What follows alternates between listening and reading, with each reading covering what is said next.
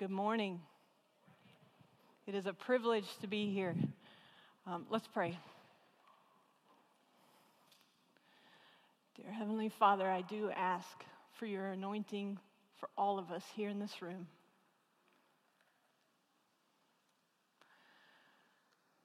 I ask for your presence to meet us and that we would leave here having a greater understanding of who you are and your presence, swimming in hope, swimming in hope of you and all that you are for us. In Jesus' name, amen. I'm Esther Kerr. I'm the children's pastor here at Our Lord's Community Church, and it is always a privilege to be in the Word with the family of God. And today we are uh, on sermon number three in a five week series from Romans 8. So if you guys will open up uh, your Bibles to Romans 8, starting at verse 18. My hope is today that um,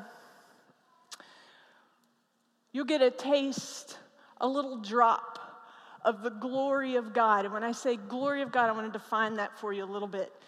Um, Kathy Joe Wicks, she's a friend of mine.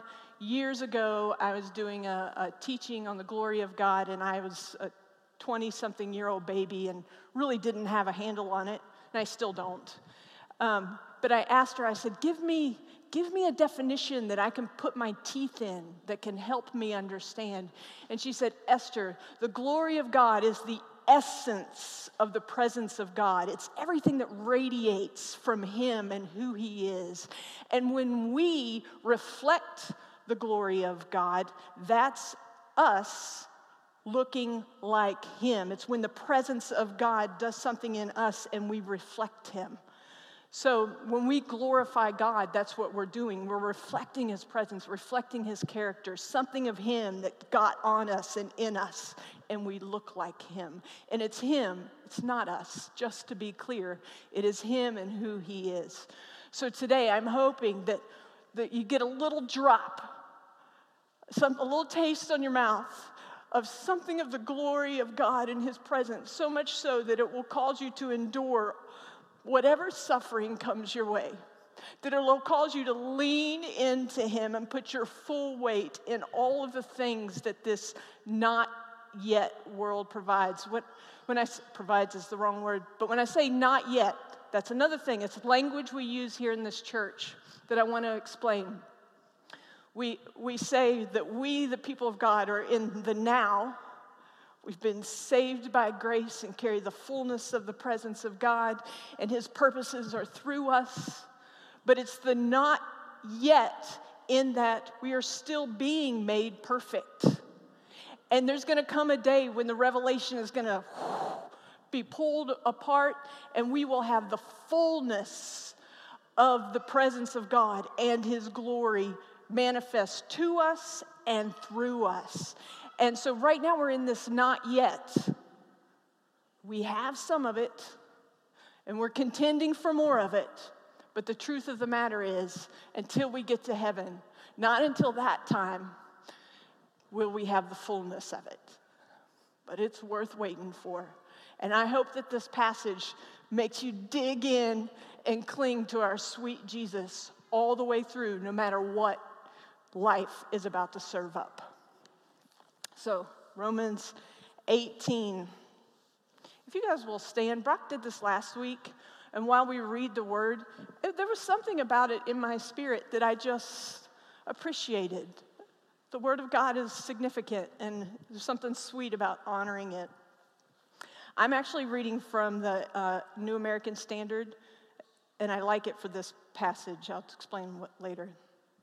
For I consider that the sufferings of this present time are not worthy to compared with the glory that is to be revealed to us. For the anxious longing of the creation waits eagerly for the revealing of the sons of God. For the creation was subjected to futility, not willingly, but because of him who subjected it, in hope that the creation itself also will be set free from its slavery to corruption into the freedom of the glory of the children of God. For we know that the whole creation groans and suffers the pains of childbirth together until now. And not only this, but also we ourselves, having the first fruits of the Spirit, even we ourselves groan within ourselves, waiting eagerly for our adoption as sons, the redemption of our body. For in hope we have been saved, but hope that is not but hope that is seen is not hope. For who hopes for what he already has? But if we hope for what we do not see, the perseverance, with perseverance, we wait eagerly for it. Thanks be to God. That is the word of God. Amen, right? Okay, so today's uh, teaching I'm going to divide up into four sections and break this passage up into four sections. There we go. And we're going to start with verse 18 and 19. So, there at the beginning, where it says, For I consider that the sufferings of this present time, that word consider is the word add up. Paul is saying, I've done the math. I've looked intently, I've put it on the scales, all the sufferings of this present time, and it is not worth comparing to the glory that is going to be revealed to us. It's not even in the same ballpark. And just so you have a little bit of a taste of the suffering that he's referring to for that present time for them, I put a quick list that comes straight from Scripture.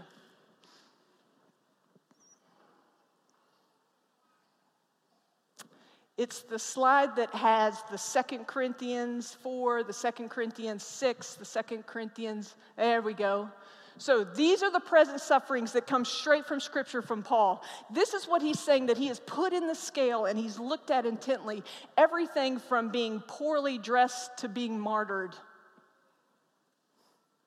Slandered is mentioned a few times in these passages, but becoming like scum of the earth, slandered, hungry, homeless, cold, robbed, shipwrecked, treated as impostors, imprisoned, rioted, disruption in work. That's one actually we feel we're, we're feeling sleepless nights, afflicted, struck down, mocked, flogged, and martyred. These are present sufferings that they are encountering because they belong to Jesus. And these present sufferings, he says, I've put them in the scale, I've considered them, I've weighed them. And they're not even close to the glory of God, the essence of the presence of God that is going to be revealed to us. The weight is a different ballpark completely. Um, to give you a little, the, the, um, if you can go back to where it's uh, the verse 18 and 19. At the end of this particular section, I consider that the sufferings of this present time are not worthy to be compared with the glory that is to be revealed to us. To be revealed to us. So make no mistake, the essence of the presence of God is unchanging. Who He is is unchanged. Our ability to take it in is what is changing. Because we, He is increasing in us and we are decreasing. So it is this like, um, it's like little drops and the glass is getting a little more filled up and the revelation is growing. But he wants you to know something big is coming. And so we have Paul. Paul had tasted, just tasted a little bit of the presence of God in a way that transformed him. He saw redemption, he saw um, salvation, healings, um, and also all of those sufferings were happening at the same time. So, um, what I want you to see and to know about Paul is that even though he had just tasted a little bit, he knew more was coming.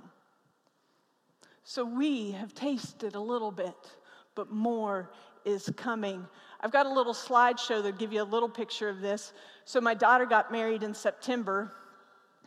And uh, can you put up just the first picture? And so here she is at the curtain at the back. That's my husband of 26 years, Rich, my daughter, 22 year old, um, about to get married. She's standing in the back. Now, her husband to be had he had tasted a little bit like he knew it, she's a good woman. She's also beautiful. He, he kind of knew these things, but the reality of the fullness that she's about to be my bride hadn't yet kicked in, right? So go to the next slide. So it's starting to kick in. What you don't see is him as the reality of what is really happening is about to slap him in the face in a way that just that wrecks him. So go to the next one. And that's my son-in-law. Isn't that beautiful?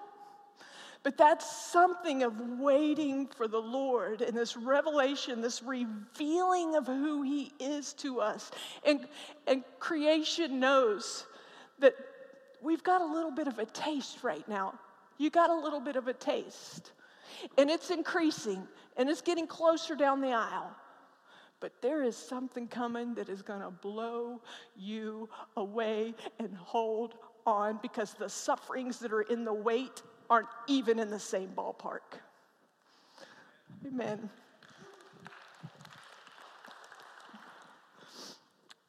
Okay, so the next um, section, we're going to read verse 20.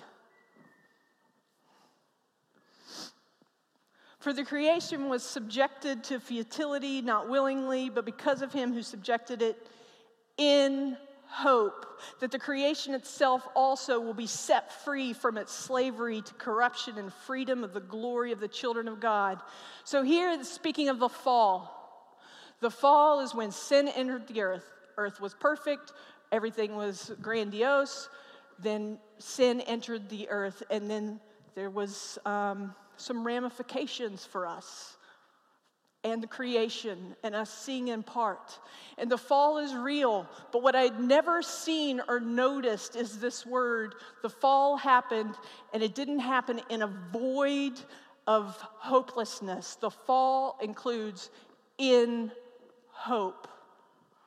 Our good God, when Sin entered the world, and sin entered the world, and it leads to death, not because God is bad, but because sin is bad, and ultimately it leads to death and the decay. And so you even see it there.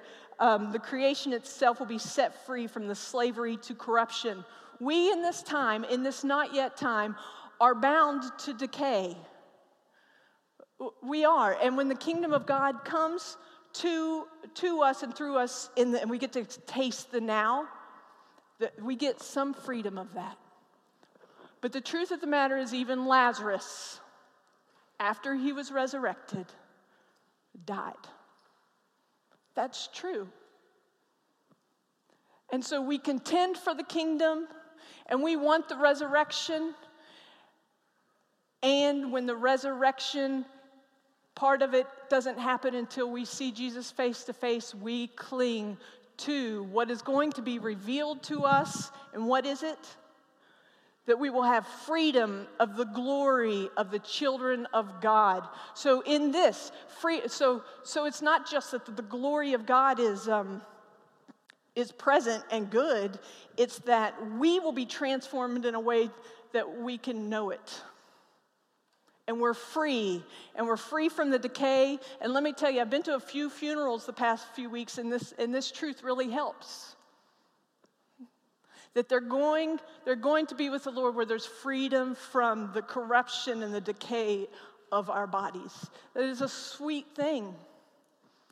We all age and it's this is a reality of the not yet but the lord says you weren't subjected to that without hope. Cling to the hope. So, I like the words, I keep hearing the words swim in the hope, swim in the hope. Man, when you're surrounded by the suffering and you're surrounded by the decay of this world, when you're surrounded by the not yet, swim in the hope the hope of the hope of our that our Lord Jesus Christ is with you and for you and the spirit of God is bringing more of his kingdom. Swim in the hope. All right verses uh, 24 excuse me 22 and 23 this is some of my favorite right here. For we know that the whole creation groans and suffers the pains of childbirth together until now. And not only this, but we ourselves, having the first fruits of the Spirit, even we ourselves groan within ourselves, waiting eagerly for our adoption as sons, the redemption of the body. Having the first fruits of the Spirit, even we ourselves groan. So here's what I want you to see. When we see things that are not right, when we see the injustices, when we see the pain, when we experience the pain, because we have the Holy Spirit in us, we've experienced something of Him, something of His kingdom, something of the now. We, we've touched it, not in its fullness, but we've touched it. And when we see what's not right, it brings an ache to us. And sometimes we say, Oh, this is so much pain. Where is God? God can't be present because there's so much pain. And I want you to see sometimes there's so much pain because God is present. It is a first fruit of the Spirit to groan, to see what it should be, to see the injustice, and to want it to be more because you've tasted something of the Lord and you want it to be more.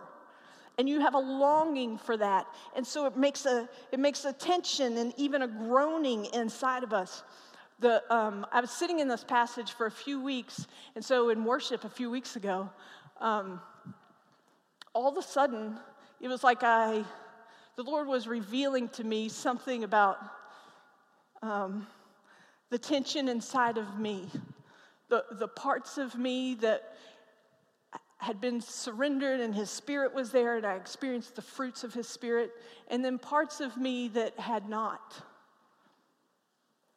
And I, and I, except for that, I was self aware that there's cameras in here and there's people, I would have groaned. And I wasn't groan, I was groaning because I wanted something of the Lord in that place. It didn't hurt because God was absent, it hurt because He was present. So, as, the, as, as, as you see injustices in the world, as you have pain, um, I want to encourage you not to, to say, well, where is God?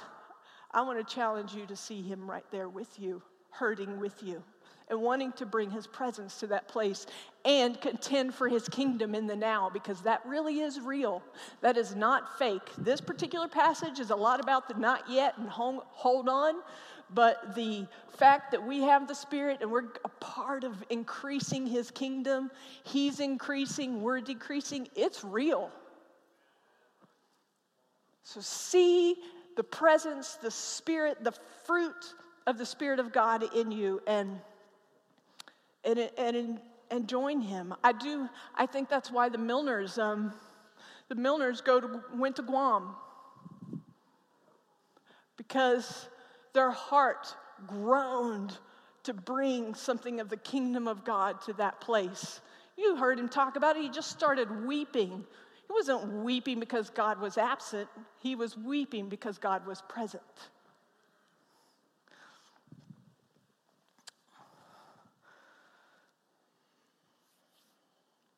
This piece, waiting eagerly for our adoption as sons, the redemption of our body waiting eagerly for our adoption as sons. So I've got a nephew who is adopted. And this waiting eagerly, like it is, um, his story is unique because my mom lived in Albania, and she and my dad lived in Albania, and she would visit this orphanage. First, she visited a hospital, and there was a baby there um, that had been really left to die, and so she went and took care of him. And then eventually he was in an, at, at an adoption agency or at an orphanage, excuse me. And she went there to take care of him. And then she started working on us. I've got eight sisters and a brother. Anybody want to adopt an Albanian? You know, she's calling, she's emailing, she's hitting all the, you know, please, please. And my sister Mary and her husband is adopted, and they always wanted to adopt. So they started the works to adopt Noah Sergio. And um, Noah didn't quite, he didn't yet understand the revelation of being a son of a Coleman, but he was starting to get a taste because his Softa, who is my mama, would go up and be with him every day.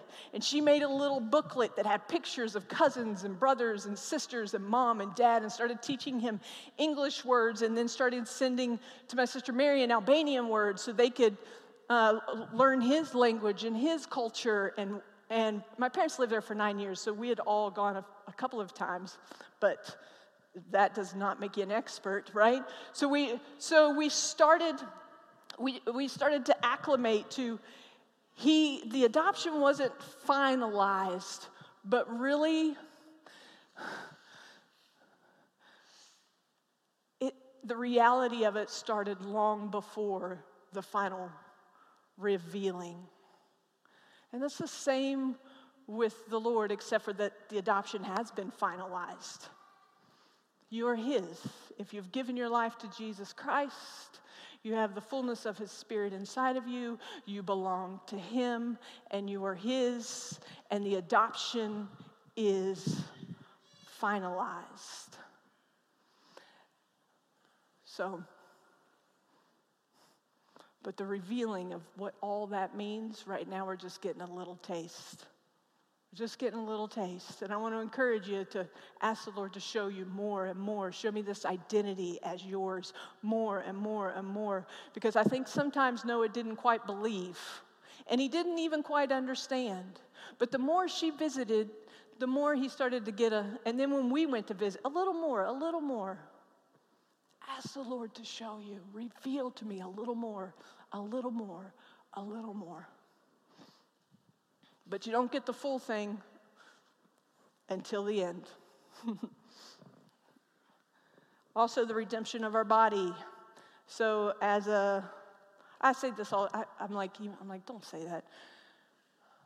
So, as a cancer survivor, and as, as I've had some health issues, man, I'm ready for my, the redemption of my body. Not just for those things to be gone, which they actually they are physically gone in me, but those things are still still in the world and someday something is going to take me, right? I'm ready for those things not just to be gone, but for us to be better because of him, which is redemption implies that. So you, you're not suffering in vain. Not only will it be gone, he'll redeem it the redemption of our bodies. Amen. Our God is so good. He is so good, you guys. Cling to Him. Okay, so let's finish up here. Verses 24 and 25. For in hope we have been saved. okay, count the number of hopes here, okay? Seriously, because hope and perseverance are inseparably linked. You can't have one without the other. For in hope we have been saved, but hope that is seen is not hope, for who hopes for what he already sees? But if we hope for what he does not see with perseverance, we wait eagerly for all. And I chose this particular um, translation because it used the words perseverance, and that's a really accurate. Perseverance is really, uh, some of them say to wait patiently, and that's just too nice wait patiently. Perseverance is a word that, like, you know, when you're being martyred, holding on to your faith, you need perseverance. The waiting patiently was too delicate, dainty. Uh, not that I'm, wait patiently, yes. But man, life sometimes needs perseverance, right? And what are you hoping for? So I'm going to tell you guys a, a, a story. So there's a man who's a pastor at this church whose initials will remain, or whose name, I'll just, his, okay, it's Brad Kilman. Okay. so some of you guys don't know that he was a gymnast as a kid. Not only was he a gymnast, he was ranked 11th in the nation as an 11 year old. Are you surprised? Shocker, right? so, plot twist. Just, just a little something. I got to know. His, um, and he came to a crossroads um, where he kind of had to, the, a decision was in front of him. Do I go to the, go train for, like, train, train? He was already training for real. It had already cost him a lot. There was already some suffering, even some knee injuries at that age. But am I going to go to the Olympic Training Center? Am I going to really hit this hard? And he had, he had a friend who did that. And he considered the costs, he considered the suffering that he had already endured, what he would. He considered his identity. Do I want my identity to always be a gymnast? Because it would have been. You go to the Olympic Training Center at age 12, 11, 13, your identity from that point on is gymnast. And even what is his hope in? Is his hope to be an Olympian? Maybe, but that's not a for sure hope. That's, that's a maybe. And it's also temporal. Even if he was so good that he did it, that's a temporal reward. So, you know, the, he might have given it, given it his go and been, in a, been a gym, uh, college gymnast, which actually his friend became uh, a gymnast for OU. He didn't make it to the Olympics and really wanted to. So the hope, it, was, it wasn't going to fulfill. He put it in the scales. Here's the pain and the suffering. Here's my life. Here's the identity that I'll be headed towards. Here's, uh, here's what may or may not be the reward, and it is temporal. And he was like, you know what? That's not for me. And actually, that's about the same time when he's picked up the guitar and the Lord led him into worship, and there's a sweet, a sweet thing for him. But we, as believers, the suffering that is in the scale, both from the fall and the decay of our bodies, and even persecution for being a believer, which in other nations feel a lot more severely, but may be headed here. I don't know. Put that in the scale with all of its weight, and it doesn't even come close to the glory of God, the essence of the presence of God that He has for you as His people. And I pray that your hope in Him grows and grows, and that you'll swim in the hope. Swim in the hope because hope and perseverance are linked. And I, I want to close in a ministry time. Um, the intercessors today, um, Bethany came, came to Brock and said, I really feel like there's something about suffering and perseverance and hope that the Lord is doing in our midst and wanting us to leave with. And so Bethany is going to lead their ministry time. And, and I pray that you guys will lean in with all you have. I think it might be on. They might just need me to move away. All right. So the funny, the funny thing is, I wasn't in intercession this morning, but I was getting ready for church, and I was asking God, Father, what are you doing today? And I wanted to partner in prayer uh, while I was getting ready for church, and immediately I heard the phrase, "I am." I see the ones suffering in their bodies. And then immediately, um, the verse came to mind from Psalm 103 that said, uh, that says, "As a father shows compassion to his children, so the Lord shows compassion to those who fear Him." And I was overwhelmed with this sense of compassion that the Lord feels today for those who are suffering in their bodies. And I was specifically sensing pain, suffering in pain. that God this morning wants to come and touch and bring his compassion, bring his comfort, bring his relief, is my sense. And so, um, and then I got to church, and the intercessors had sensed a, a real similar thing. And I did see, as I was praying in my mind, I saw people in their homes who were not able to be here this morning. And I heard the promise um, I am near to those, to the brokenhearted. And this promise of God's presence, it's like this law. He is near to the brokenhearted. And, and I saw in my mind's eye God's presence in homes, filling bedrooms, coming near to, to people who can't be here this morning. And the intercessors really sensed there was a longing to be here, but because of uh, pain, because of sickness, they couldn't get here. So I wanted to extend this ministry time to the people at home um, just the sense God wants to come near, bring his presence of comfort and compassion, and bring relief. I want to pray pain goes.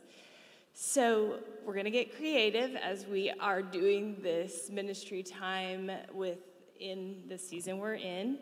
Um, for people, though, to stand up who have suffering in their body, pain specifically.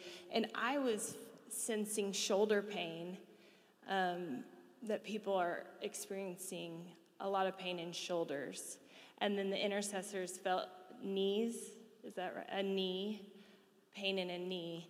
So if you'd stand up, we really do want to pray over you and people around you who are within your family, in your social circle, can lay hands on you if you feel comfortable with that. Or, and then anyone around, be creative, but, but engage in ministering to the people and praying for pain to go, relief to come, and God's presence to come in comfort and compassion. So, Anyone, does that resonate? I see people standing. And I just want to pray. God, I, I felt in my whole person the compassion that you feel. Like a father who, who's full of compassion for his children. That's how you feel toward these ones suffering in their bodies in pain. And I pray you would come and release your powerful, close presence I pray, God, all pain would go in Jesus' name. All pain, go now in Jesus' name.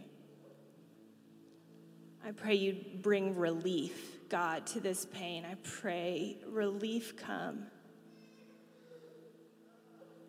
And God, I pray you would bring your, your comfort like a blanket, surround those in their homes with your your powerful presence of comfort and compassion.